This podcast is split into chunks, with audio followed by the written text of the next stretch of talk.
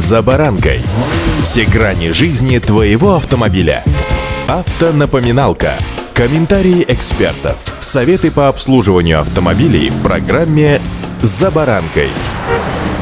Сегодня такое время, когда тот, кто хотел сменить машину, с большей вероятностью задумывается все-таки оставить свою ласточку, ибо стоимость автомобиля сегодня взлетела до небес, и стоит он нынче как космический корабль. Поэтому самое время немного, что называется, подшаманить свой автомобиль и в путь. С вами за баранка Александр Карпов. Здравствуйте. Автомобильные факты.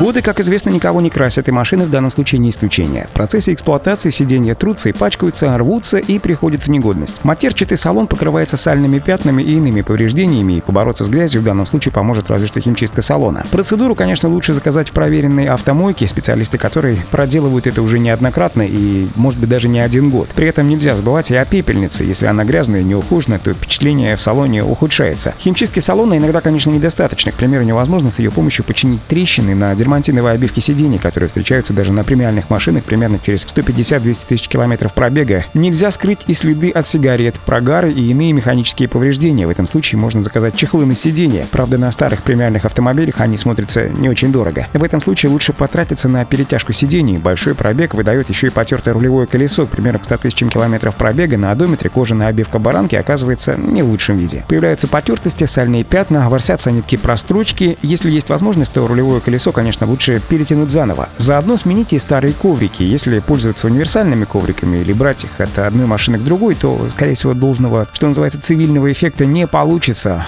Они будут топорщиться и вздыбливаться на месте водителя в районе педального узла, что может негативно сказаться еще и на управлении автомобилем. Автомобильные факты.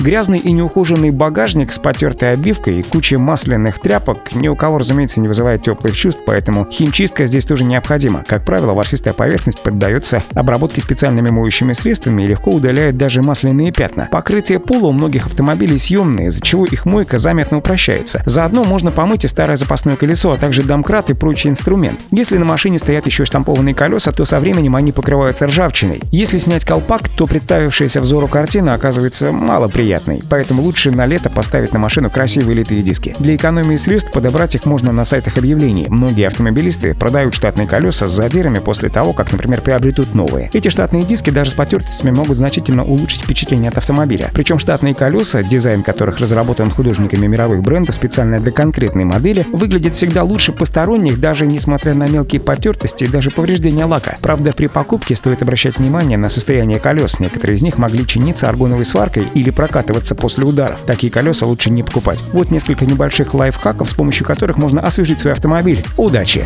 За баранкой.